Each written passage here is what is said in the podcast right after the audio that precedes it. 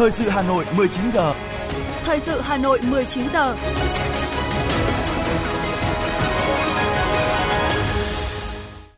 Mời quý vị và các bạn nghe chương trình thời sự tối nay thứ ba ngày 20 tháng 6 năm 2023. Những nội dung chính sẽ được đề cập đến trong chương trình. Dưới sự chủ trì của Chủ tịch Quốc hội Vương Đình Huệ, chiều nay Quốc hội thảo luận ở hội trường về dự án luật tài nguyên nước sửa đổi. Bí thư Thành ủy Đinh Tiến Dũng, trưởng ban chỉ đạo triển khai dự án đường vành đai 4 vùng thủ đô, thị sát công tác chuẩn bị tại điểm khởi công số 1 và số 3. Công tác chuẩn bị kỳ thi tốt nghiệp trung học phổ thông đang đúng kế hoạch. EVN Hà Nội lý giải vì sao hóa đơn tiền điện tháng 5 năm 2023 tăng cao đột biến. Trong phần tin thế giới, Trung Quốc, Đức khởi động vòng tham vấn lần thứ 7. Ngân hàng UBS đứng trước nguy cơ bị phạt hàng trăm triệu đô la Mỹ và sau đây là nội dung chi tiết.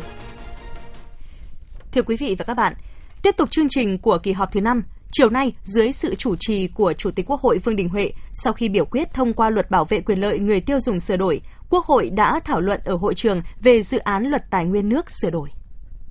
Cơ bản tán thành với dự thảo luật của Ủy ban Thường vụ Quốc hội, các đại biểu nhận định nhiều nội dung cần được cơ quan soạn thảo làm rõ, từ đó nâng cao chất lượng nội dung của dự án luật.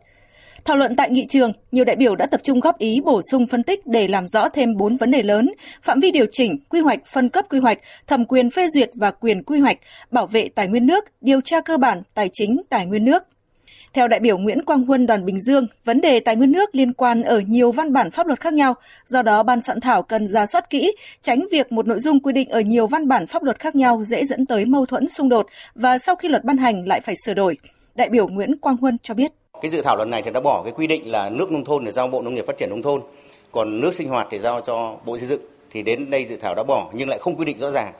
Và chính vì cái việc không quy định rõ ràng cái này thì nó sẽ dẫn đến tình trạng là hiện nay là ở trong Việt Nam thì có đối tượng các cái người dùng nước thì đang hưởng các cái tiêu chuẩn dùng nước khác nhau. Ở nước nông thôn thì sử dụng là nước hợp vệ sinh, thế còn ở đô thị thì dùng nước là nước sạch. Và cái này thì nó cũng không phù hợp với lại cái kết luận 36 của Bộ Chính trị trong đó thì trong có có nêu rõ là đến mục tiêu đến 2025 là 95% dân đô thị là được sử dụng nước sạch và 60% dân nông thôn là được sử dụng nước sạch. Nhiều ý kiến cho rằng chương 3 của dự thảo luật quy định về thẩm quyền xử lý nhưng chưa quy định phân rõ thẩm quyền của từng cấp, dễ vướng mắc trong quá trình triển khai. Đồng thời, dự thảo cần quy định cụ thể rõ ràng hơn về hành vi vi phạm trong bảo vệ quản lý tài nguyên nước. Đại biểu Chamalé Thị Thủy, đoàn Ninh Thuận đề nghị Do đó tôi đề nghị ban soạn thảo cần nghiên cứu, ra soát và bổ sung vào dự thảo luật những quy định thật cụ thể về quyền, nghĩa vụ và trách nhiệm của cộng đồng dân cư. Vì nếu phát huy được sức mạnh trách nhiệm của cộng đồng dân cư thì việc quản lý, bảo vệ, khai thác và sử dụng tài nguyên nước, phòng chống và khắc phục hậu quả tác hại do nước gây ra sẽ phát huy hiệu quả. Thảo luận tại nghị trường, nhiều đại biểu cũng quan tâm góp ý về điều tra cơ bản, khảo sát, thăm dò, cấp phép khai thác tài nguyên nước, nghiên cứu áp dụng khoa học công nghệ trong việc khai thác sử dụng tài nguyên nước, hợp tác quốc tế đối với các nguồn nước xuyên quốc gia, chính sách nhà nước đối với tài nguyên nước cũng như trách nhiệm của nhà nước đối với tài nguyên nước, hoạt động thanh tra kiểm tra và chế tài xử lý vi phạm, công tác phòng chống khắc phục hậu quả do nước gây ra cũng như việc lấy ý kiến nhân dân và vai trò giám sát của cộng đồng. Bổ sung các hành vi bị cấm vào dự thảo luật, đại biểu Lưu Bá Mạc đoàn Lạng Sơn nêu ý kiến. À, trân trọng đề nghị cơ quan soạn thảo cân nhắc bổ sung thêm hai hành vi cấm sau đây Hành vi 1 là cấm đưa chất thải, rác thải vào hành lang bảo vệ nguồn nước vào cuối khoản 2 điều 10. Hành vi 2 là cấm lấn chiếm hành lang bảo vệ sông suối, kênh, hồ chứa và cuối khoản 4 điều 10.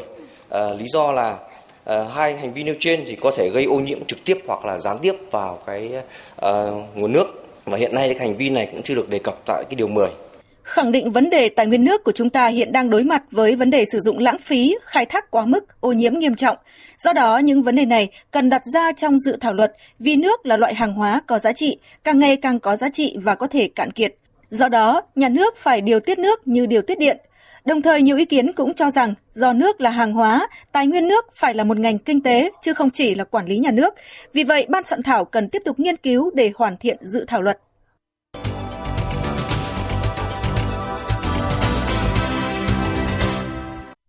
Thưa quý vị, tính đến chiều nay, thành phố Hà Nội đã giải phóng mặt bằng đạt 84%. Công tác chuẩn bị khởi công dự án đang được Ban Quản lý Dự án Đầu tư xây dựng công trình giao thông thành phố phối hợp với bốn địa phương bao gồm Sóc Sơn, Hoài Đức, Thanh Oai và Thường Tín triển khai. Chiều nay, Ủy viên Bộ Chính trị, Bí thư Thành ủy Đinh Tiến Dũng, trưởng ban chỉ đạo triển khai dự án đường vành đai 4 vùng thủ đô đã thị sát công tác chuẩn bị tại điểm khởi công số 1 và số 3. Điểm khởi công chính dự án đường vành đai 4 vùng thủ đô nằm ở xã Sông Phương, huyện Hoài Đức. 2,2 hecta đã được địa phương bàn giao cho đơn vị thi công triển khai san lấp tạo mặt bằng. Qua nghe từng phần việc của công tác chuẩn bị, Bí thư Thành ủy Đinh Tiến Dũng yêu cầu ban quản lý dự án các công trình giao thông thành phố phối hợp chặt chẽ với huyện Hoài Đức, thực hiện chu đáo để lễ khởi công được tổ chức trang trọng, tiết kiệm, đảm bảo an ninh an toàn. Bí thư Thành ủy Đinh Tiến Dũng cùng đoàn công tác thành phố cũng đã kiểm tra vị trí khởi công số 3 ở xã Tam Hưng, huyện Thanh Oai. Trưởng ban chỉ đạo triển khai dự án đường vành đai 4 vùng thủ đô ghi nhận đánh giá cao nỗ lực lớn, quyết tâm cao của các sở ngành và 7 địa phương trong công tác giải phóng mặt bằng. Đến nay đã vượt kế hoạch cam kết trước Trung ương. Trong đó đã cơ bản giải phóng mặt bằng đất nông nghiệp, đất công và di chuyển mộ đạt trên 60%. Hiện cả hệ thống chính trị cũng đang vào cuộc phấn đấu hoàn thành mục tiêu giải phóng mặt bằng 100% trong năm nay, nhất là liên quan đến đất thổ cư. Bí thư Thành ủy Hà Nội Đinh Tiến Dũng cho biết. Và cơ bản trong cái tái định cư tôi thấy chỗ này là mình phải làm theo tinh thần là đấy, từ đầu giờ ta đã làm. Dứt khoát cố gắng là cái tuyến đường quan trọng thế này, chiều dài lớn như thế, cố gắng là không có phải gọi là cưỡng chế một cái hộ nào cả. Tinh thần bà con đang đồng thuận với mình như thế, mà mình vận động, thuyết phục tốt như thế, thì phong trào đang tốt, thì cố gắng là mình đừng có phải giải quyết mọi thứ cho nó rất là phù hợp đi. Để cố gắng là không phải cưỡng chế một trường hợp nào thì đấy mới là cái mục tiêu mà chúng ta thấy là thuận lòng dân. Dân mà ủng hộ mà thuận như vừa qua thì chúng ta làm là thuận lợi. Chúng ta trong một năm nhìn lại ông chí thấy sơ bộ bước đầu tôi đánh giá như vậy. Mấy cái việc mà chúng ta thành công được ấy, bước đầu như thế này cùng với cái phòng chống dịch ấy, không có dân dân không ủng hộ ta hỏng hết các ông chí ạ. Bí thư Thành ủy Đinh Tiến Dũng cũng yêu cầu các đơn vị địa phương phải ra soát tất cả các khâu, chuẩn bị chu đáo cho lễ khởi công trên tinh thần phải đảm bảo đơn giản, không dườm già tiết kiệm nhưng phải trang trọng. Sau lễ khởi công phải triển khai đồng bộ và làm quyết liệt để đáp ứng tiến độ đã đề ra. Bí thư Thành ủy Hà Nội Đinh Tiến Dũng cho biết là mặt bằng mình làm thế này là tốt rồi, nhưng mà cũng đề nghị ban quản lý dự án là phải ốp sát nhà thầu và tư vấn. Đã khởi công là phải làm ngay và đã làm là phải làm liên tục. Cho nên cái khâu mà chuẩn bị lực lượng, chuẩn bị phương tiện, chuẩn bị máy móc rồi kể cả những cái vấn đề nguyên vật liệu đầu vào của của cái con đường này này Trưởng ban chỉ đạo triển khai dự án đường vành đai 4 vùng thủ đô cũng đề nghị ban quản lý dự án đầu tư xây dựng công trình giao thông thành phố phối hợp với các sở ngành hoàn thiện các quy hoạch kết nối, đồng thời đáp ứng đầy đủ yêu cầu về kinh phí, đặc biệt là nguồn vật liệu cùng các yêu cầu liên quan để công trình sớm đưa vào sử dụng. Cập nhật đến thời điểm này, cả 7 quận huyện của Hà Nội đều hoàn thành tiến độ giải phóng mặt bằng thành phố giao, trong đó huyện Sóc Sơn đạt 100%, các huyện Mê Linh, Đan Phượng đạt 85%, Hà Đông, Hoài Đức 84%, Thường Tín 83,4% và Thanh Oai 82,3%.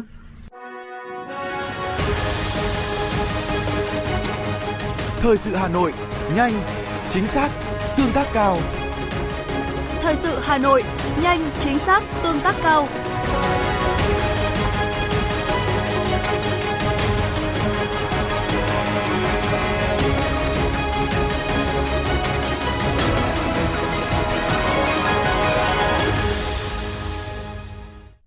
Thưa quý vị, sáng nay, Hội Nhà báo Việt Nam, Ban tuyên giáo Trung ương, Bộ Thông tin Truyền thông và Đài Tiếng Nói Việt Nam phối hợp tổ chức giao ban báo chí tuần 3 tháng 6 năm 2023.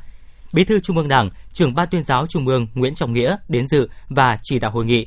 Cùng dự có Phó Thủ tướng Chính phủ Trần Hồng Hà và lãnh đạo các bộ ban ngành liên quan cùng đại diện các cơ quan báo chí cả nước. Thay mặt Đảng, Nhà nước gửi lời chúc mừng tốt đẹp nhất tới tập thể những người làm báo cả nước nhân dịp Ngày Nhà báo Việt Nam 21 tháng 6 trưởng ban tuyên giáo Trung ương Nguyễn Trọng Nghĩa bày tỏ mong muốn báo chí tiếp tục lan tỏa mạnh mẽ sứ mệnh cao cả của báo chí cách mạng, nêu cao tinh thần trách nhiệm với đất nước và nhân dân. Nhấn mạnh những nhiệm vụ quan trọng của báo chí cách mạng, đồng chí Nguyễn Trọng Nghĩa yêu cầu tập thể những người làm báo làm tốt hơn vai trò chủ động của báo chí trong tuyên truyền chủ trương của Đảng và Nhà nước, phản ánh thực tiễn có trọng tâm, trọng điểm những chủ trương, đường lối quan điểm của Đảng và Nhà nước, khẳng định văn hóa, báo chí, đạo đức nghề báo là trọng tâm hướng tới kỷ niệm 100 năm báo chí cách mạng Việt Nam và cũng là hệ tư tưởng của Đảng, trưởng ban tuyên giáo Trung ương yêu cầu trong thời gian tới, báo chí nước nhà có bước đột phá về tính chiến đấu, các bên liên quan tăng cường giả soát chất lượng đào tạo báo chí trong hệ thống giáo dục. Đảng và nhà nước sẽ tạo mọi điều kiện về cơ chế chính sách để báo chí cách mạng hoạt động hiện đại, khoa học, nhân văn theo đúng tinh thần nghị quyết Đại hội 13 của Đảng. Sáng nay, tại quận Hà Đông, tổ đại biểu số 10 Hội đồng Nhân dân thành phố Hà Nội đã tổ chức tiếp xúc cử tri trước kỳ họp thứ 12 Hội đồng Nhân dân khóa 16 nhiệm kỳ 2021-2026. Dự và phát biểu tại buổi tiếp xúc có Phó Chủ tịch Ủy ban Nhân dân thành phố Nguyễn Mạnh Quyền. Tại buổi tiếp xúc, có 8 cử tri của Hà Đông đề nghị với Hội đồng Nhân dân thành phố kỳ họp thứ 12 với 10 vấn đề. Tiếp thu ý kiến của cử tri Hà Đông, Phó Chủ tịch Ủy ban Nhân dân thành phố Hà Nội Nguyễn Mạnh Quyền nhấn mạnh, Hà Nội đang giả soát lại một số luật lớn, trong đó có luật thủ đô, quy hoạch phát triển thủ đô và quy hoạch vùng. Thời gian qua, Hội đồng Nhân dân thành phố đã đưa vào chương trình hành động vừa tháo gỡ, đồng hành, tìm giải pháp tốt nhất giải quyết nhà văn hóa cho các khu dân cư. Có gì vướng mắc, các địa phương cần trao đổi lại với các thành viên trong tổ đại biểu để giải quyết. Các ý kiến kiến nghị của cử tri nêu trên đều là vấn đề khó, kéo dài nhiều năm. Phó Chủ tịch đề nghị lãnh đạo quận Hà Đông tổng hợp lại để đưa vào nghị quyết chuyên đề của quận để bàn bạc, tháo gỡ, phân công cụ thể từng đồng chí lãnh đạo phụ trách giải quyết. Để chuẩn bị cho kỳ họp thứ 12, Hội đồng nhân dân thành phố khóa 16 chiều nay, trưởng ban tổ chức Thành ủy Hà Nội Vũ Đức Bảo cùng đoàn đại biểu đơn vị bầu cử số 20 có buổi tiếp xúc cử tri tại huyện Gia Lâm. Tại buổi tiếp xúc, các cử tri huyện Gia Lâm phản ánh tình trạng hạ tầng giao thông tại một số địa điểm quá tải và mong muốn đẩy nhanh tiến độ lắp đặt hệ thống đèn giao thông, sơn kẻ bổ sung cờ giảm tốc tại các nút giao tiềm ẩn tai nạn như đường Nguyễn Huy Nhuận gần công ty nhựa Tố Phương, đường Dương Đức Hiền, Phú Thị và nút giao đường Kiêu Kỵ, Nguyễn Quý Trị. Mặt khác, cử tri đề nghị thành phố nghiên cứu mở mới một số tuyến xe buýt đi qua đường tỉnh lộ 181, học viện tòa án, tuyến học viện nông nghiệp đi qua cầu Thanh Trì sang phía nam thành phố. Hiện nay, huyện cơ bản đáp ứng các yêu cầu thành lập, tuy nhiên, cách tính diện tích đất xây dựng đô thị làm cơ sở xác định tỷ lệ mật độ giao thông và cống thoát nước còn vướng mắc. Cử tri đề nghị thành phố sớm làm việc với Bộ Xây dựng để có hướng dẫn giải quyết. Liên quan đến tiến độ lập đề án xây dựng vùng huyện năm 2030, tầm nhìn 2050, cử tri huyện Gia Lâm đề xuất thành phố thống nhất chủ trương giao cho huyện lập đồ án phân khu đô thị tại các khu vực còn lại trên địa bàn. Sáng cùng ngày, đại biểu Hội đồng Nhân dân thành phố Hà Nội tiếp xúc cử tri trước kỳ họp thường lệ giữa năm 2023 Hội đồng Nhân dân thành phố khóa 16, nhiệm kỳ 2021-2026 tại quận Ba Đình. Tại hội nghị, các cử tri đã nghe đại biểu Hội đồng Nhân dân thành phố báo cáo về thông báo của Thường trực Hội đồng Nhân dân thành phố về nội dung, thời gian và công tác tổ chức kỳ họp thường lệ giữa năm 2023, Hội đồng Nhân dân thành phố khóa 16, báo cáo tóm tắt của Ủy ban Nhân dân thành phố về tình hình thực hiện kế hoạch phát triển kinh tế xã hội 6 tháng đầu năm và nhiệm vụ 6 tháng cuối năm 2023 của thành phố Hà Nội. Báo cáo của Ủy ban nhân dân thành phố trả lời kiến nghị của cử tri trước và sau kỳ họp thứ 10 Hội đồng nhân dân thành phố. Tại hội nghị, lãnh đạo quận Ba Đình trân trọng ghi nhận các ý kiến, đồng thời làm rõ một số vấn đề cử tri nêu thuộc thẩm quyền giải quyết của quận. Tổ đại biểu Hội đồng Nhân dân thành phố tiếp thu các ý kiến kiến nghị thuộc thẩm quyền thành phố, trình tại kỳ họp Hội đồng Nhân dân thành phố trong thời gian tới.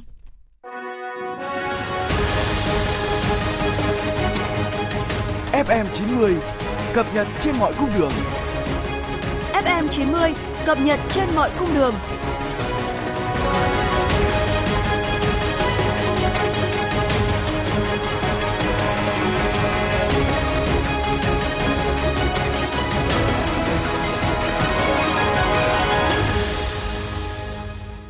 Thưa quý vị, sáng nay, tại Giao ban Báo chí tuần 3 tháng 6 do Ban tuyên giáo Trung ương phối hợp với Bộ Thông tin và Truyền thông và Hội Nhà báo Việt Nam tổ chức, Thứ trưởng Phạm Ngọc Thường, trưởng Ban chỉ đạo cấp quốc gia kỳ thi tốt nghiệp trung học phổ thông năm 2023 đã báo cáo công tác chuẩn bị thi tốt nghiệp trung học phổ thông năm 2023.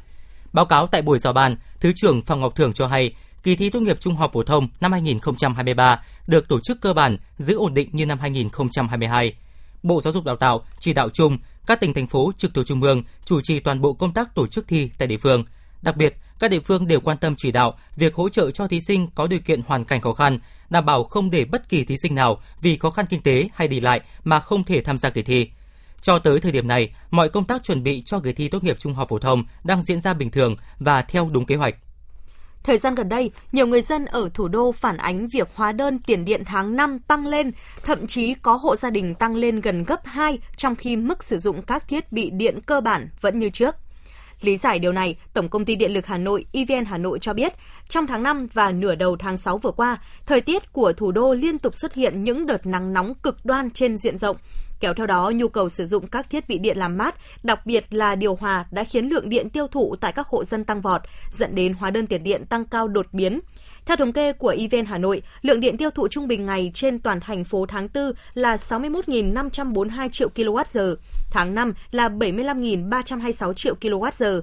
Đặc biệt, mới chỉ nửa đầu tháng 6, tính đến 16 tháng 6 năm 2023 đã lên tới 83.507 triệu kWh. Như vậy, bình quân lượng điện tiêu thụ tháng 5 đã tăng hơn 22% so với bình quân tháng 4 và dự báo tháng 6 sẽ còn tiếp tục tăng cao. Theo lãnh đạo một doanh nghiệp xăng dầu đầu mới, giá xăng dầu thế giới trong chu kỳ qua có xu hướng đi lên. Giá xăng thành phẩm bình quân trên thị trường Singapore ở chu kỳ này cũng tăng nhẹ so với chu kỳ trước. Do đó, trong kỳ điều hành ngày mai, giá xăng trong nước có thể được điều chỉnh tăng nhẹ theo giá xăng nhập và giá xăng thế giới. Dự báo nếu cơ quan quản lý không sử dụng công cụ quỹ bình ổn giá thì giá xăng tăng từ 110 đến 210 đồng một lít, dầu tăng từ 120 đến 320 đồng một lít. Nếu cơ quan điều hành chi sử dụng quỹ bình ổn giá thì giá xăng dầu có thể giữ ổn định hoặc giảm nhẹ. Hoạt động kiểm định ô tô gần như bị đình trệ sau khi những sai phạm tại một số trung tâm đăng kiểm bị phát hiện xử lý. Sự quá tải tại các trung tâm đăng kiểm đã khiến người dân và nhất là các doanh nghiệp vận tải gặp nhiều khó khăn. Trước thực tế đó, Bộ Giao thông Vận tải và Cục Đăng kiểm Việt Nam đã triển khai nhiều giải pháp cả tình thế trước mắt cũng như lâu dài. Với sự khẩn trương vào cuộc như vậy, đến nay hoạt động đăng kiểm ô tô đã dần đi vào ổn định. Tại các trung tâm đăng kiểm vào thời điểm này, tình trạng ùn ứ đã không còn tái diễn. Có được sự chuyển biến như vậy là nhờ việc điều động bố trí nhân lực làm việc thêm giờ và sự nỗ lực nhân lực từ ngành công an và quân đội. Cùng với đó là việc triển khai ứng dụng đăng ký đăng kiểm trực tuyến. Tổng công ty Đường sắt Việt Nam đang áp dụng chính sách giảm giá vé tàu cho học sinh đi thi trung học phổ thông, đại học, nhập học mùa thi năm 2023 đến hết ngày 27 tháng 12. Cụ thể, ngành đường sắt giảm giá vé tàu cho học sinh đi thi nhập học mùa thi năm 2023 và một thân nhân đi cùng. Đối với học sinh đi thi trung học phổ thông, đi thi và nhập học vào các trường đại học, học viện, cao đẳng, trung học chuyên nghiệp và dạy nghề sẽ được giảm 10% giá vé trên tất cả các đoàn tàu. Mỗi giấy báo thi, thẻ dự thi học sinh được mua một vé cho học sinh và một vé cho thân nhân đi cùng cho một lượt đi và một lượt về. Cục Hàng không Việt Nam vừa ra quyết định cấm vận chuyển có thời hạn với hành khách vi phạm quy định về an ninh an toàn hàng không. Hành khách bị cấm vận chuyển là bà NTN, quê quán thị xã Kinh Môn, Hải Dương, thường trú tại Chư Bắc, Gia Lai. Bà N đã có hành vi sử dụng giấy tờ giả để làm thủ tục kiểm tra an ninh hàng không vào khu vực cách ly, lên tàu bay. Theo lãnh đạo Cục Hàng không Việt Nam, với hành vi vi phạm quy định về an ninh hàng không nêu trên, bà N bị cấm vận chuyển có thời hạn bằng đường hàng không trong thời hạn 12 tháng và kiểm tra trực quan bắt buộc 6 tháng tiếp theo. Những ngày gần đây, tại một số tuyến đường ngoại thành Hà Nội, tái diễn việc chiếm dụng lòng lề đường để phơi dơm dạ, thóc lúa và vận hành máy tuốt lúa ven đường. Nhiều gạch đá được dùng để ghim bạt phơi cũng trở thành chướng ngại vật nguy hiểm cho người và phương tiện giao thông. Để giải quyết tình trạng trên, Thanh tra Sở Giao thông Vận tải đã giao các đội thanh tra giao thông vận tải quận huyện xây dựng kế hoạch đẩy mạnh công tác tuần tra kiểm soát trên các tuyến giao thông, đặc biệt là vị trí tập trung tuốt lúa, phơi rơm, thóc, đốt rơm dạ. Bên cạnh tăng cường tuần tra xử phạt, lực lượng chức năng sẽ đẩy mạnh tuyên truyền về tác hại của việc đốt rơm dạ, phơi thóc trên đường cũng như phơi thóc, rơm không đúng quy định, gây ảnh hưởng đến môi trường, mất trật tự an toàn giao thông.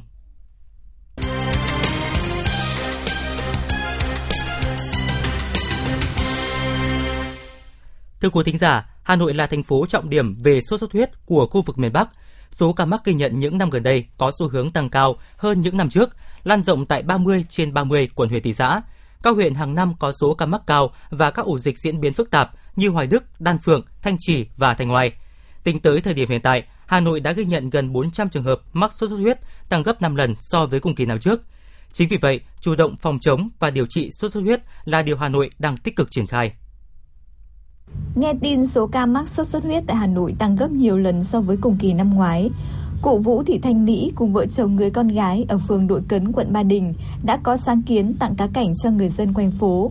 4 năm trước, người con rể làm trong ngành y khuyên cụ Mỹ nuôi cá cảnh trong nhà để diệt bọ gậy. Từ một vài con mua ngoài cửa hàng, đàn cá của cụ Mỹ nay đã thành vài ngàn con. Việc làm nhỏ nhưng ý nghĩa lớn, mọi người trong gia đình đã cùng chung tay với cụ Mỹ để làm những việc có ích giúp đẩy lùi dịch bệnh cho cộng đồng. Đầu tiên thì là rất là mũi, mà nhà thì lại sợ mũi lắm. Tôi mới nói với con tôi là thôi thì bây giờ xin một uh, ít giống cá về để nuôi để cho nó ăn bỏ gậy đi. Dần dần nó cứ hết mũi đi ạ. Thế là nó cứ sinh sôi nảy nở rất là nhiều. Thế, thế thì con tôi mới lại nghĩ ra cái kế hoạch là thôi mẹ ơi bây giờ ờ, nhiều ừ, cá như thế này mà lại bắt đầu bắt đầu có cái dịch sốt xuất huyết nó lan tràn khắp các nơi thế thì bây giờ mình đem ra để mình tặng Trung tâm Kiểm soát Dịch bệnh Hà Nội cho biết có hai biện pháp để loại trừ bọ gậy phòng chống dịch sốt xuất huyết là thả cá vào các khu vực bể thủy sinh, bể nước ngầm hoặc dùng hóa chất để diệt. Vì thế, việc làm nuôi và tặng cá bảy màu của cụ Mỹ là việc làm tốt, cần được phát huy nhân rộng. Còn tại huyện Hoài Đức, một trong những điểm nóng về số ca mắc sốt xuất huyết năm 2022. Năm nay, công tác phòng chống sốt xuất huyết đã được triển khai đồng bộ xuống từng hộ gia đình, chủ động triển khai các biện pháp phòng chống dịch tại các xã trọng điểm nguy cơ cao. 100% các xã thị trấn tổ chức đợt truyền thông phòng chống dịch sốt xuất huyết trong cộng đồng bằng nhiều hình thức phù hợp với thực tế địa bàn. Ông Nguyễn Bá Trường Yên, Chủ tịch Ủy ban nhân dân xã Yên Sở, huyện Hoài Đức và ông Nguyễn Trung Thuận, Phó Chủ tịch Ủy ban nhân dân huyện Hoài Đức cho biết. Đối với địa phương tiếp tục tuyên truyền vận động bà con, đồng thời là đội à, tình nguyện sẽ ra quân quyết liệt hơn nữa và đặc biệt là vấn đề về cái xử lý cái con long quang bọ gậy vì không có long quang bọ gậy thì sẽ không có mũi và không có xuất huyết xảy ra. ngoài Đức chúng tôi à, chủ động việc à, xây dựng kế hoạch triển khai chỉ đạo và giao nhiệm vụ sớm. Thứ hai là phải gắn trách nhiệm ừ, trong tác phòng dịch là của chính quyền, tham mưu của chuyên môn y tế và lấy người dân làm trung tâm. Người dân là trực tiếp phải tổ chức các cái biện pháp giải pháp để đảm bảo công tác phòng chống dịch sốt huyết. Hiện nay, chưa có vaccine phòng bệnh sốt xuất huyết và bệnh không có thuốc điều trị đặc hiệu.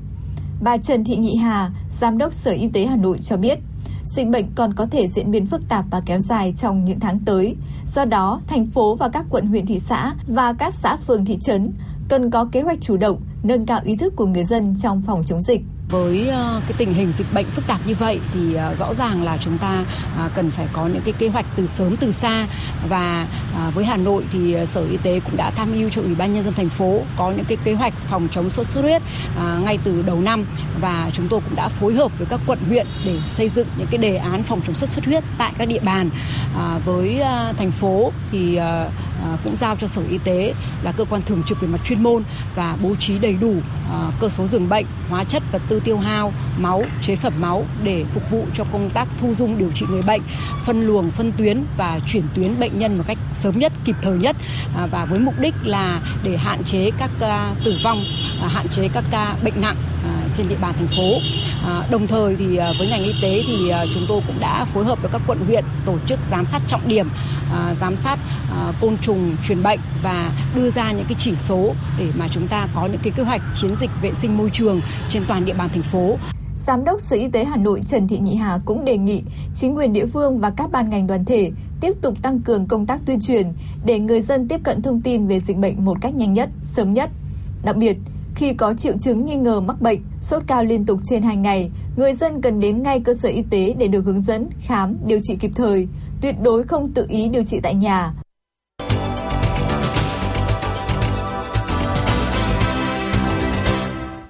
Xin được chuyển sang phần tin thế giới. Thưa quý vị, hôm nay Đức và Trung Quốc sẽ tiến hành tham vấn cấp chính phủ tại Berlin trong bối cảnh thế giới đang có nhiều thay đổi.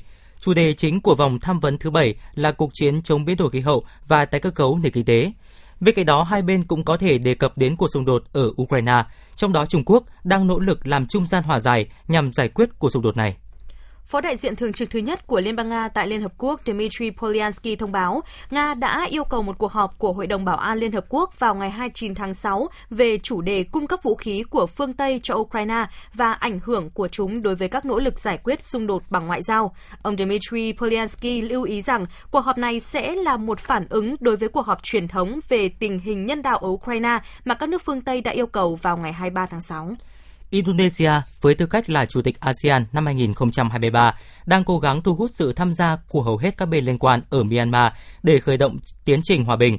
Phát biểu tại buổi họp báo ở Jakarta ngày hôm qua, quan chức phụ trách vấn đề ngoại giao khu vực thuộc Bộ Ngoại giao Indonesia Negara Swajaya cho rằng việc đưa ra các sáng kiến để giải quyết tình hình Myanmar là quyền của các quốc gia thành viên.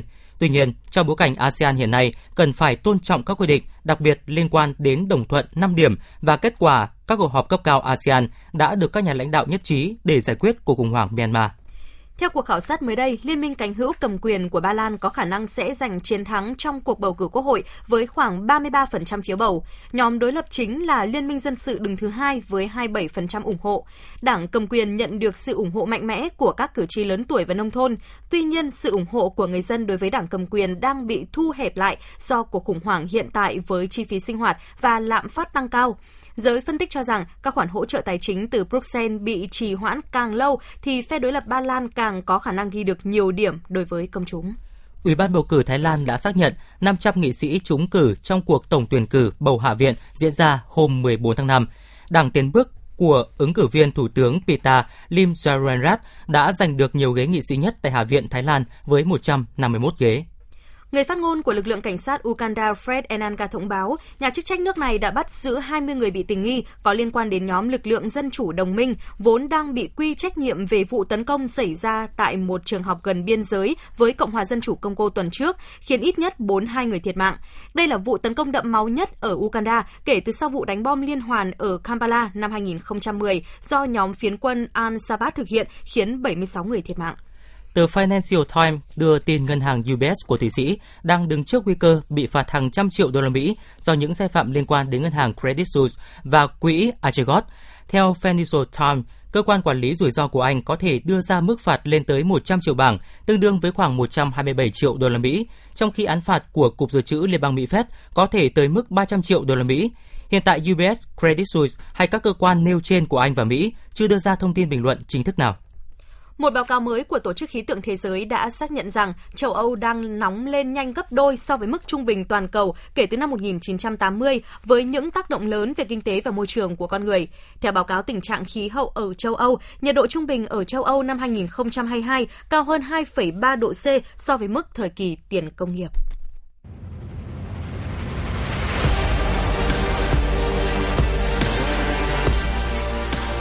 Bản tin thể thao Bản tin thể thao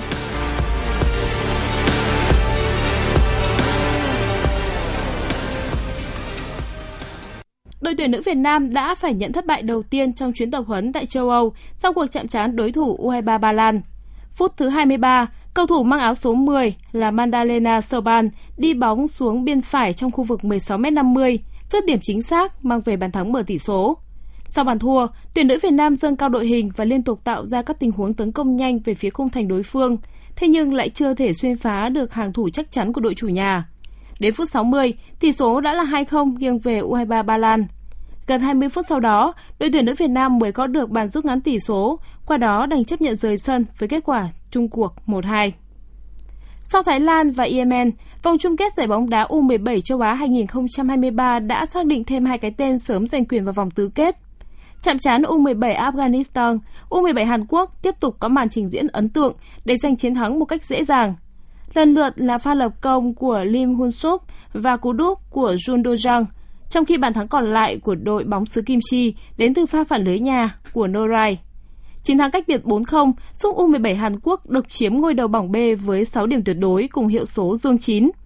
Cùng với việc U17 Iran và U17 Qatar níu chân nhau bằng trận hòa một đều, U17 Hàn Quốc trở thành đội bóng đầu tiên của bảng đấu này giành quyền đi tiếp.